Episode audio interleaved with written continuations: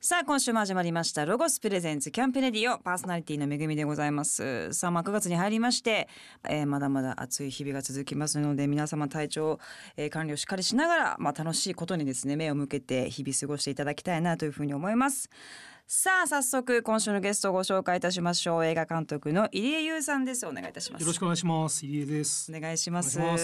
えー監督は入江監督はですね、えーっと新生かまってちゃん、そしてギャングース AI 崩壊、えーなどたくさんの作品やそしてドラマネメシスもなんかも最近は、は、はいいお取りになられております。数々の賞も受賞されておりまして、本当にまあ日本で今トップを走り続けていらっしゃる、えー映画監督ですが、私も何度か作品に参加させていただきまして、はい。えーっと22年目の互角とあと AI 崩壊と、ネメシスは監督の回ではなかったですが、はい参加させていただいて一回ご飯も行きましたよね行きました。金本子あっくんと、当そうですね。そうですね今じゃ考えられないですけど、コロナになる直前というか。あそうですね本当にこれからあれこの世はどうなるんだろうっていうぐらいの時にそう行できすましたね。ね後半ほとんど金子信明さんの NBA の話でそうす、そうね。そうそう バスケっていいよねっていう回以来の、ははいいお話でございますけどこうやってちゃんとしっかりお話をさせていただくの初めてですよね。初めてです。あの入江さんの現場はなんかね男組なんですよものすごいこう神聖な空気感でなんていうんですかねこうなんかヘラヘラ笑ってる人とかあんまいないし無駄でベラベラ喋ってる人もいないしあーなんかこう崇高なこうシーンとした空気で 男よいスタートみたいななんかねちょっとこう特殊な男組感あるのご自覚ありますないです。僕は他の方のやっそうですぱか現場見に行かないじゃないですか。あーあのでもあとね僕はよく言われるんですけど、ええ本当にあの雑談が全くしないって言われて俳優さんから も「入江さんとほとんど口聞いてないです」みたいなこと毎回いろんな俳優さんに言われるんですよ。気になりますねちょっとねそこまで言われちゃうとねんそうなんですやっぱり作品のこうとんどういう絵にしようかとか次の演技のこととかしか考えてないんでまあそんなベラベラね他のこと喋るそそうなんですよねまあでもその緊張感がすごい素晴らしいなともあちろんありがとうございます思んですけれどもいえとんでもないです今日はまあ入江さんといろんなお話を伺ってきますがえっ、とまあ本当に監督はメジャー作品をえーがっつりやられている方なんですけども久しぶりですね自主映画はい自主の子こちら何年ぶりにお取りにあなこれは10年ぶりです10年ぶりに10年前に埼玉のラッパーという、はい僕埼玉出身なんですけどあええのラッパーの話を作ってそれ以来ですねうーん、えーこちらの「シュシュシュの子」が8月21日から全国のミニシアターで上映されていますこの作品についてはですね、まあ、後ほどたっぷりとお話を伺いますまあ私も拝見させていただきましたけれどもとてもこうヘビーなはい題材を扱いつつ、そういう印象が見てる人にはあんまなくてところどころこ う笑いもあったりちょっと昔の映画の、まあ、オマージュ的なところもあったりとかっていう、まあ、音楽でいうミクスチャーな感じあっていうかそうですねはいそういう作品だなと思ったんですが、まあ、監督自身はどういう作品だなと思っているんですかまあ今結構こう大変な時期であのこうフィクションの力っていうものがもう一回問われてるなと思って、まあ、映画館出た時にこうすっきりしてちょっと笑ってはい映画館を後にしていただきたいなという思いで作ったので、ままあ、そういう映画になってたらいいなと思ってますね。かなり痛快な感じは本当にしましたけれども、さあこの作品について後ほどたっぷり伺います、えー、一曲曲を聴いていきたいと思いますまあ今週はですねレイさんの好きな曲を聴、えー、聴いていきたいと思いますが、えーっと一個一個割と思い入れが終わりということなので、はい曲についても軽くお話を伺いたいと思います、えー、まず曲紹介をしていただきたいと思います曲紹介お願いします、はい、えーボーイでマリオネットです。ロゴスプレゼンツキャンプレディオ。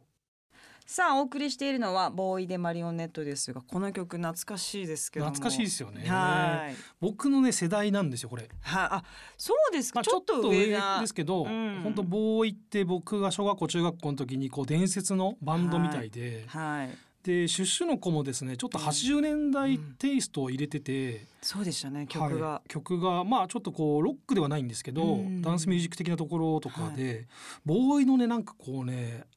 新しさみたいなのがね今ねすすごい気になっててボーイの新しさだ曲調ってことで曲すか調とか、うんうんうんえーなんかこうファッションとかだと20年サイクルで戻ってきたりとかあるじゃないですか、えーえーえー音楽もそういうサイクルあるなと思ってあ確かにの出所の子の脚本書く時とかにすごい聞いたんですよね。へえ、うんあじゃあそのまあこの曲とこうストーリーっていうのはまあ雰囲気ですかね世界観みたいなのは割とこう一緒に進んでったような。進んできましたうね。ん確かになんか曲が本当すごい印象的で、はいえ絵とある意味こういい意味で合ってないっていうか、うんそれがまあ狙いだと思うんですけどそういう曲っていうのはじゃあ最初からもうこういうテンションでいこうって決まってたってことですかそうなんです。もう脚本の最初に書いてあったんです。もう80年代で行くっていへう。えあそうだったんですそうね。指定してあってあの僕の「ギャングース」とか「ビジランテ」っていう商業映画の音楽やってる海田さんという方が作ってるんですけど、まあかなりあの普段だったらやんないよねっていうことを実習映画なんでやろうって言ってなるほど。出所の子の曲ができたんですよね。うーん、面白いですね。曲からまたストーリーもこう進んでいっはてい世界観ができるのは面白いですが、さあ、えー先ほどもちょっとお話ししました井出監督の最新作映画「シュシュシュの子」えーこちら全国のミニシアターで絶賛公開中です。えーこの作品ですが新型コロナウイルスによるですね緊急事態宣言なので非常にまあ苦しい状況に昨年からミニシアターがなっておりますが、えーそのミニシアターの皆さんを応援したいという気持ちから監督自ら出資されそしてクラウドファンディングの支援金のみで制作されました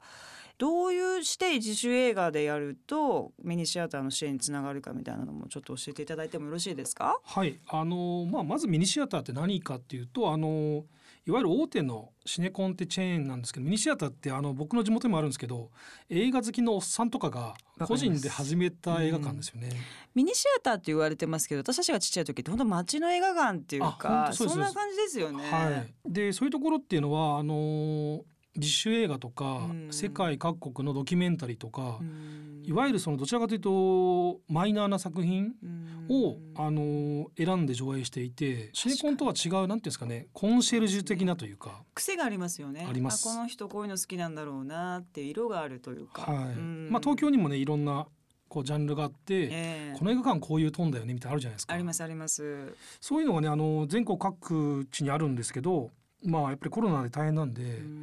ああの例えば AI 崩壊とかだとなかなか上映ししてもらいづらいんですよね。逆にね逆に対策になっちゃって大きいからうんでインディペンデントな作品だとこう上映していただけるんで、うんもう自主映画で上映しながらも応援していこうっていうのがきっかけですね。でまあそのいいわゆる自主映画えー監督もお金出してでまあクラウドファンディングで集めるっていうところと、まあ、出資が入って大きくドーンってやっているのともちろん作り方は違うと思うんですけどもシアターミニシアターの皆さんを応援するっていうプロセスっていうのは取れないんですかね大きくやっちゃうと。まあ、あの大きな映画だとですねこう関わる方も多いしう、んあのやっぱり時間がかかるってあるんですよね。なあまあそうですよね。出所の子はですねこの先月8月の11日にええ先行試写会ってやったんですけど、それはもうお客さんからいただいた入場料は全部映画館に寄付っていう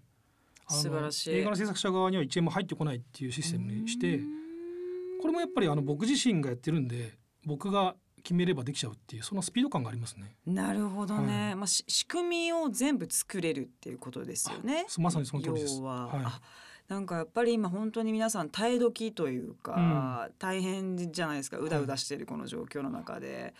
最初はみんなね支援したりマスクつけてうんあやとかやってたけど、なかなか皆さんも個人的に大変だったりすると、ちょっとそれどころでもないっていうのも正直まあ理解ももちろんできるんですけど、お前やるよっていう感じのことがやっぱり伝わると皆さんも大変だと思いますけども頑張ってくれるかもしれないですもんね。そうですね。あうのん去年だとね寄付金とかうんあの T シャツを買うと応援になるとかありましたけど、やっぱりあのね皆さんも生活があるから、うそんなにいっぱい T シャツ買えないじゃないですか。そうですね。T シャツばっかそんなに、ね。そしたらもう本当に面白い映画を見に来たらそれが応援になるっていうのが一番シンプルで確かにね。映画館にとってはいいのかなと思って、いやすごいいいと思いましたやっぱなかなか映画館とも距離が実はできていて私自身も、まあお家で見れたりもするし、で実際、まあ、久々に「シュシュシュの子」見てやっぱもう別物っていうか、うんあこうやって心が動かされるのすごい好きだったのに忘れてたなみたいなのから、なんかすごい思い出してでもこれが結果支援になるっていうのはもう素晴らしい仕組みだなと思いました、本当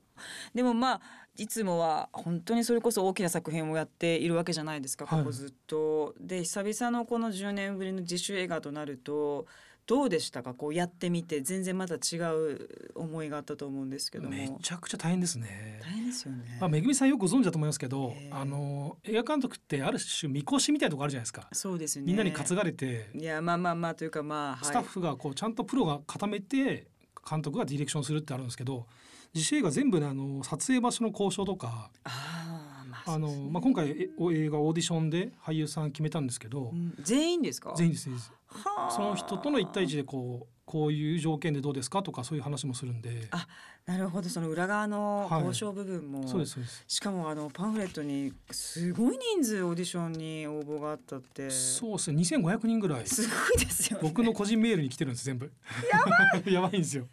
なかなかそこまでを全て把握今までだとしてないわけじゃないですかしてないですねでもそれ知れたのは大変だけど良かったのかもしれませんねいいですようーんあのーやっぱり俳優になろうと思って上京してきたけど仕事が全くないとかんバイトも入れないとか学校は休校だとかっていう方がいっぱいいたんで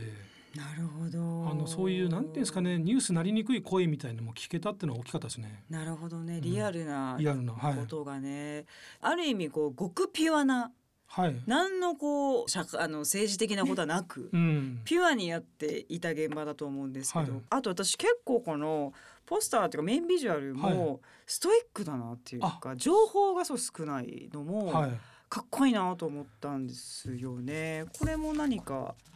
そうですね、うんあのまあ余白が多い方がいいかなと思ってあの今ってねうんこういろんな情報が溢れてるじゃないですか、はい、で余白があった方がそれぞれの方がなんか自分で想像できるかなと思っていて、普普通こうやって俳優さんの顔が切れるとね怒られるんですけど、うん、みんなのねちゃんと顔が前向いてちゃんと見てるみたいなばっかりですもんねもう雑誌の表紙みたいですもんね最そ近うなってて、うんあの海外ってねでもそうじゃないんですよねすっはごいシンプルでおしゃれなねチラシとかポスターがあるんですよ、わかりますだからそういうのちょっと憧れたってのはありますね憧れますよねすごいわかります憧れますでもすごいあのメインビジュアルも素敵なのでぜひ皆さんこちらもちょっと注目していただきたいなと思いますがさあここでまた一曲、えー、曲を聴いていきたいと思います、次は何かけましょうかえー次はですねドラゴンアッシュのあらま静かな日々の階段をロゴスプレゼンツキャンプレイディオさあ今聴いているのはドラゴンアッシュの静かな日々の階段をこれは映画の主題歌でしたねそうですまさに深あの作さんのはいバトルロイヤルっていう映画があってあの深作欣二監督っていうね僕の大好きな監督はの映い画なんですけど、うんそれのエンドロールで流れてて主題歌なんですけどちょうどその深作欣二監督が亡くなる前にあ結構仲良くさせていただいてーそうだったんですかそうなんですよ。はあでね若いんですよもう当時70歳でしたけど気持ちが若くて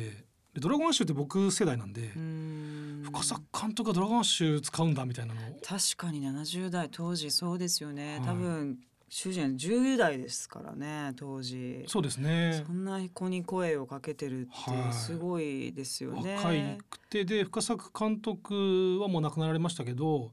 僕学生時代に会いに行ったんですよ。きそうだ急にメールかなんかしたんですよねそうあのね電話番号をねなんかね不正に入手して電話したんです多分。言ってましたね、はいそうだそうだでしたらなんか東映の撮影所に会いに来いみたいに言われて行っすごい、たんですよもうあのこの人伝説の人で「あの仁義なき戦い」とかね有名な作品ありますけど話聞きたいと思ってその時にあの俺らの時代はあの撮影所があって監督が2本3本こけても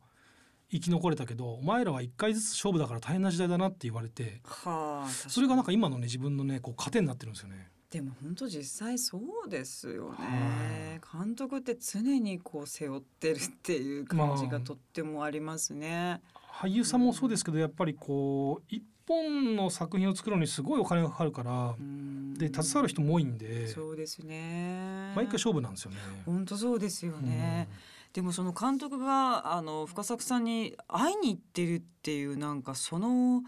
突拍子のなさと若さと、でもそのなんかストロングスタイルっていうか、とってもいいですよね。うんそうあのうんやっぱりね若さって一つの武器でうん結構そこってあんまり嫌がる人いないんですよね実はね実は。話聞かせてくれって言ったうらん大体の大人って面白がってくれるんですよ。確かにそうですね、うんそうかも今の時代なかなかねそういう子がいないから、実はそういうふうにやればいいのにって思ったりはしますそねうですね、うんなんか飛び込んだら意外と世界広がるじゃないですか。本当にうんんなんかそのきっかけがねこの僕は深作欣二監督だったんですよね。うんしかもこれすごい映画でしたよねすごい映画です。当時びっくりしましたもんちょっと改めて今見てもね割と見れる絵もかっこいいしかっこいいですごいぜひ見てね、い、ただきたいなと思いますけれどもさあえーっと絶賛公開中でございます「シュシュシュの子」こちらの作品ですが。えーっとまあ、映画って、まあ、よくも悪くもこうジャンルを何系とかってよく言われたりとかすると思うんですが、えーこの作品なんなんご自分で言うとどうでしょう、ね、いやージャンル難しいですよね。難しいですこれはうんミクスチャーですよね。ミクスチャーですね。あの映画をご覧いただいたお客さんからなんかタランティーノを想像したっていう本当あ、私もしました。あ本当ですか、はい、めっちゃしました。私だからそれをすごい意識してるのかなと思いました。全然なかったんですよええでも確かにタあラんンな にそうなんですか。そうなんですよ音の入りとかもあ、そうですそうか。ですってなんでだろうと思ったらあのタランティーノも割と最近あの現実にあった事件をもとにあ、そうで「すね Once。Upon a Time はい in Hollywood」とかそうなんですけど、でフィクションで乗り越えていくみたいな作りをしててあとガラッとトーンが変わったりするじゃないですか。あ、そうですねあ。そういうところが確かに近いのかもしれないと思って確かに、うん私は本当そうあ入江さんそこを今ちょっとあの注目してるんだなと思ってたんですけど恥ずかしいですねそ れめぐみさんにそう言われるとすごい恥ずかしいですすいねません見透かされた感じがいしまやすいやいやいやいやいやいやでもそうじゃなかったのがちょっと意外なんですけども脚本も今回は入江さんがお書きになって、いまあ、いつもねそうなんですけれども、脚本って本当にとんでもない作業だろうなって想像するんですよ。だっうてん尺もあるし、はい言いたいことであるでもそこにつなぐ向かうためのこのなんか間のこのシーンもいるだろうなとか。うんそういう組み立てみたいなのっていうのは得意ですかどうですかまあ結構ねあのー数学とかに近い時はありますよね。やっぱそうですよね、えーあのー足し算じゃいけないってよく言われるんですよ。うーん A っていうシーンがあって B っていうのが足し算だとダメで掛け算にならなきゃいけないって言われるんですけど、難しあそうのやっぱお客さんってどんどん飽きていくから、どんどんどんどん面白くなっていかないと離れちゃうというか。そうでうんでも全部に思いが入り込みすぎてもこってりしすぎちゃってとかそうですね。ちょっとそう抜抜いたシーンがないためですもんね。やっぱそうなんですよね、はきっとでこう完成した時にいつもどう思うんですかもうマジやばいので きたわちょっと俺やばいやばいんだけどみたいなそこんなと人でいますか、ね。いやわかんないですけど一応納品しなきゃいけないわけで、はいなんかどれぐらいの感覚で終えてるのかなっていうのはあー知りたいんですけど普通のあの22目の告白とか AI 崩壊に関して言うと関わってる人がめっちゃ多いんで、うん途中途中で見て意見をもらうんですね。ああなるほどなるほでどここがちょっとディテール弱くないとかうん分かりにくくないかとかそういう話でうん固めていくんですけど何校ぐらいまで22年目だったら書いたんですかあれね20何個ですよやっぱそれぐらいやってるんですね、やります。はあで穴がないかっていうのをひたすらチェックしていくんですよね。そうかそんなにやってたんですね、はまあそれでじゃあ各所見てあこれだったらというところの、じゃあみんなの気持ちと思いとはい、客観的な目が OK になったところで納品っていそうですねあそうただ出所の子に関してはええ実習映画で一人だけなんそうでですよねなん誰の意見も聞いてないです。 そ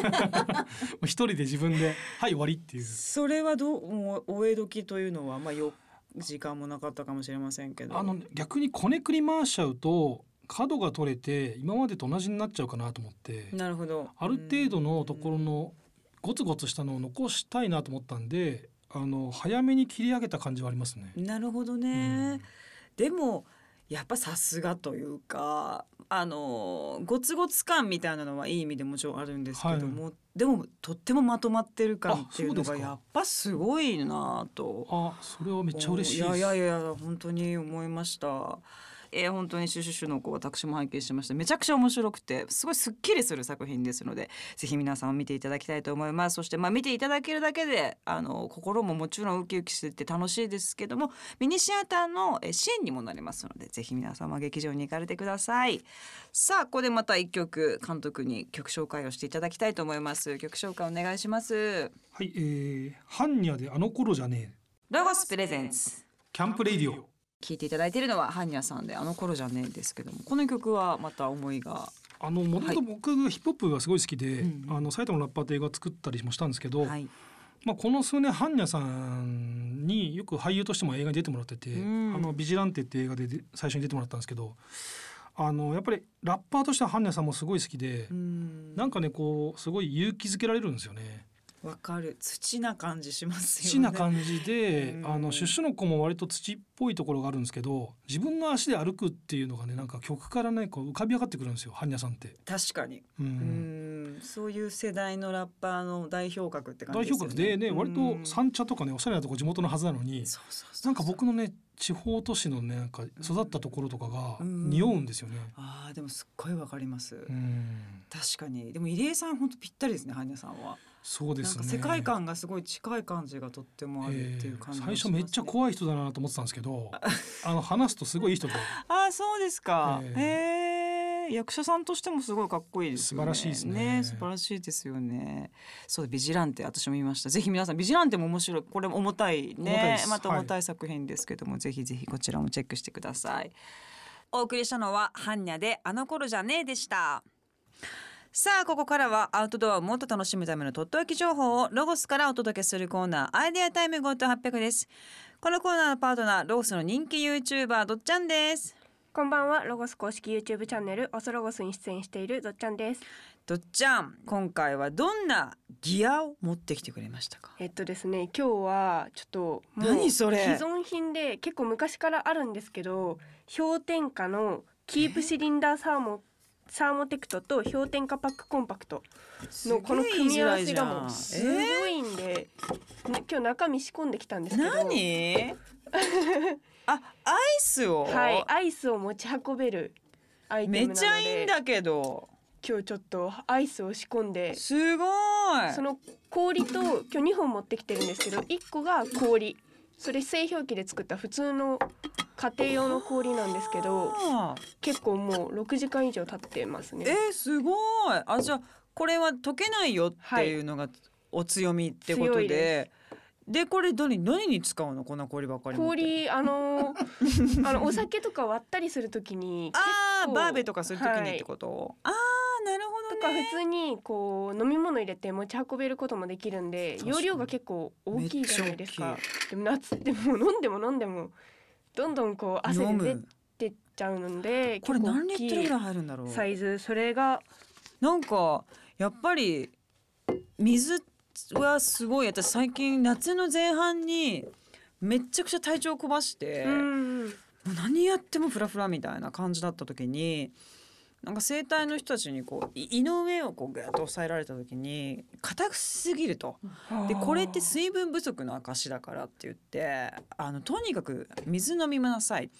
まあ、最低1リットルぐらいは飲まないとって言ってもうあんまり飲むの得意じゃないんだけど飲んだらほんと治ってああやっぱ大事なんですよね大事なんですすよだからあのいっぱい飲むのはいいんだけどでもってなるとこれぐらいだとすごく880入りますあいいかもでこおれ湯も持ち運べるんですよえあの素材が全部オールステンレス使ってるので真空あーあじとかなんないのかな熱外は熱くならないですあそうお湯を入れて公園でこう粉末のスープにこうお湯を入れてあーいいかもみんなで飲んだりりとかもできるんでああそういうことね、はい本当はお湯が一番いいって言ってた先生は。ん左右を飲むとなんかアイス食べたら左右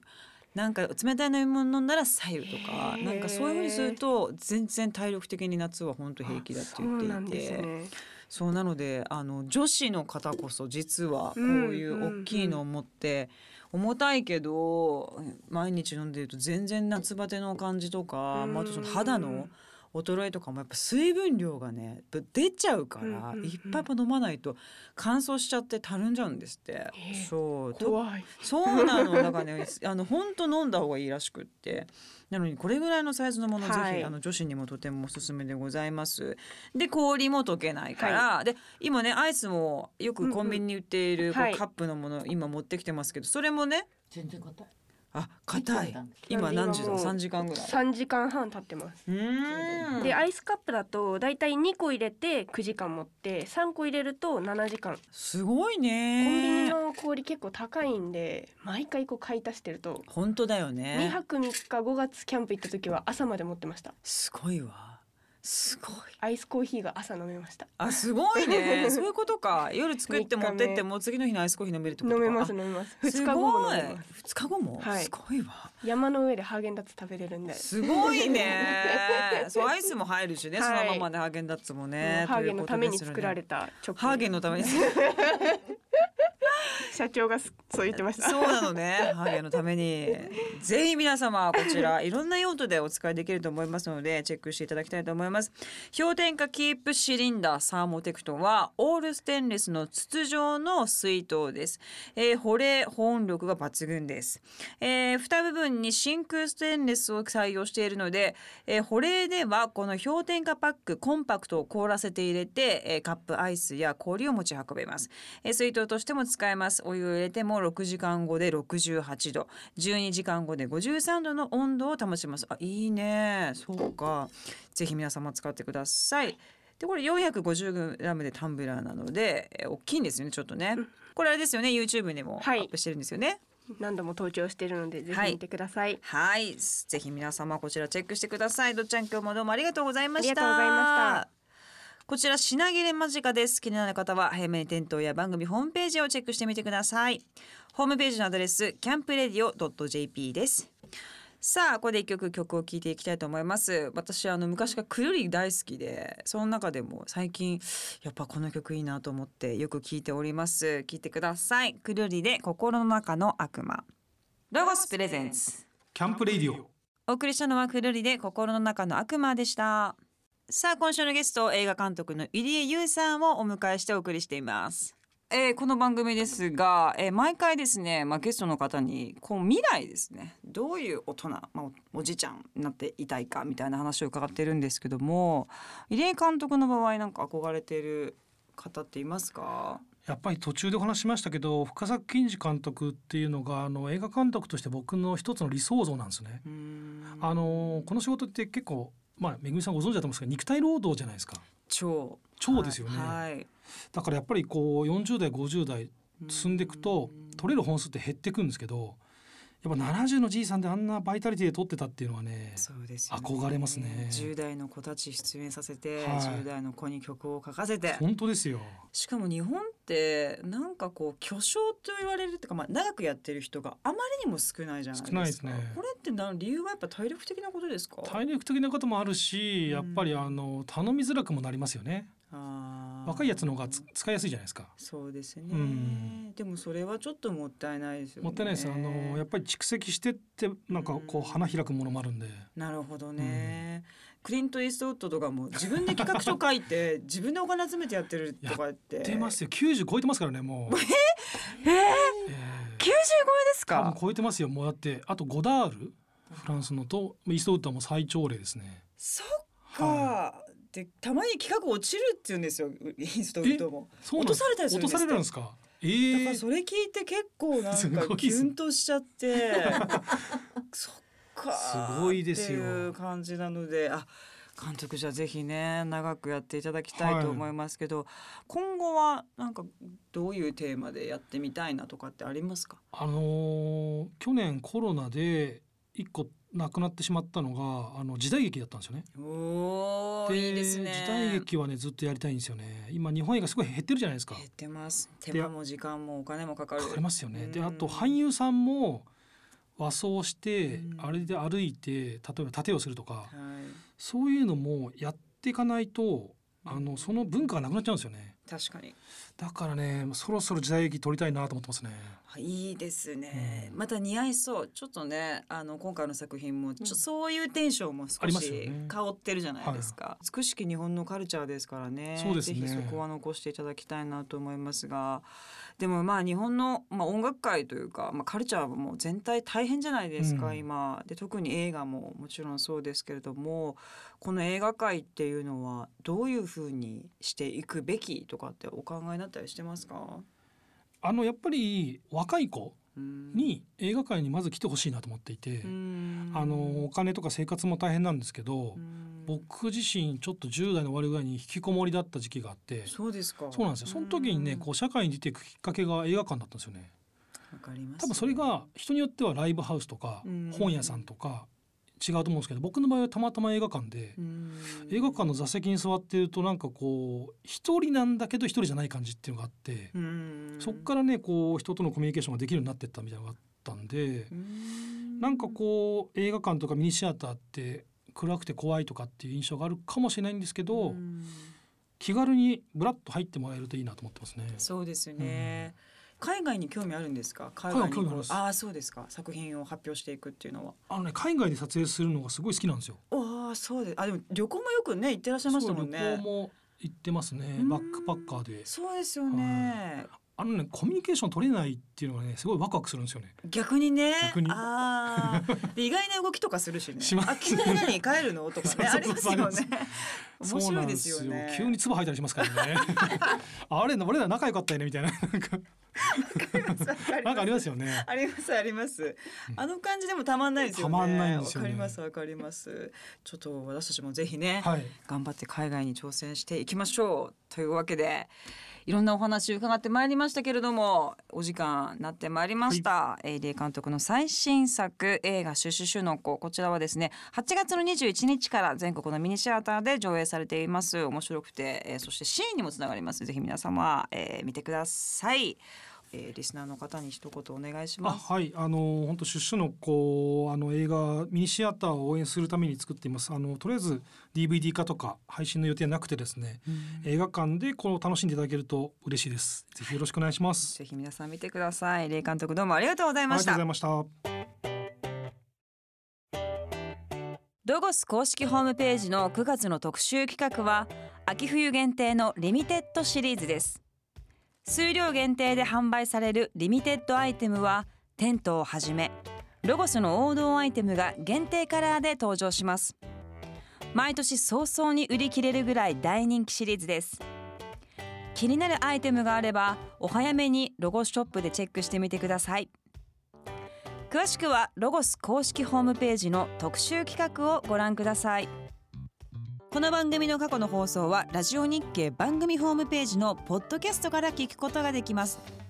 www.radionickei.jp スラッシュキャンプレディオにアクセスしてください